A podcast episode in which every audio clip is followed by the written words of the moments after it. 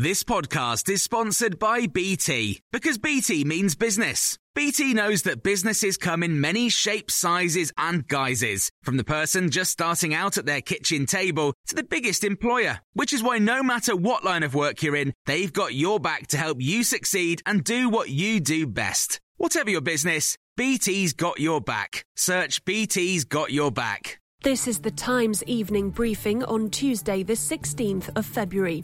Almost 2 million more people are being added to England's shielding list after being found at serious risk of coronavirus. It means those identified will get earlier access to a vaccine and will be sent a letter from the NHS in the coming days detailing what's required. Dr. Bharat Pankhania from the University of Exeter has told us why the list has been expanded. People have looked at the vulnerabilities of people who got infected and worked out a picture of the types of people who were there to get infected have severe consequences.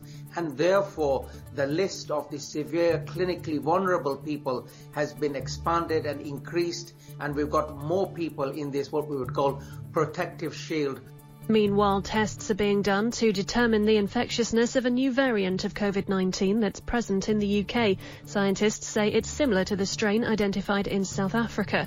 Two cases were detected in Wales and 36 in England in samples that date back to December. It's also been seen in Australia, Denmark, Nigeria and the US. Some pub owners have warned against rapid testing at their doors, saying they don't think it'll work. It's been proposed by government as a possible way to get that sector of the economy moving again when lockdown is eased. Paula Billingsley co-owns a pub in Liverpool and told Times Radio it's a bad idea. Not at all, not at all.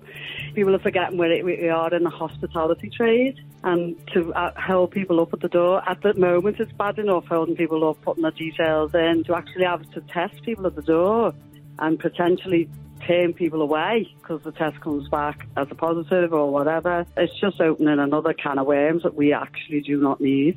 Nicola Sturgeon has confirmed that younger children will start returning to schools in Scotland on Monday. Preschoolers and pupils aged 4 to 7 are among those going back to lessons as a phased return kicks in.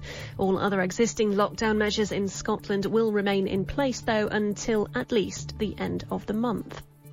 The Prime Minister has described new charges against the ousted leader of Myanmar as fabricated and a human rights violation. The UK government's repeated calls for Aung San Suu Kyi to be released after this month's military coup. Foreign Secretary Dominic Raab also criticised the move, adding that the UK and like-minded nations will ensure those responsible are held to account. Myanmar's military has repeated its promise to hold fresh elections. You can hear more on these stories throughout the day on Times Radio, on DAB, online, through your smart speaker, or on the Times Radio app.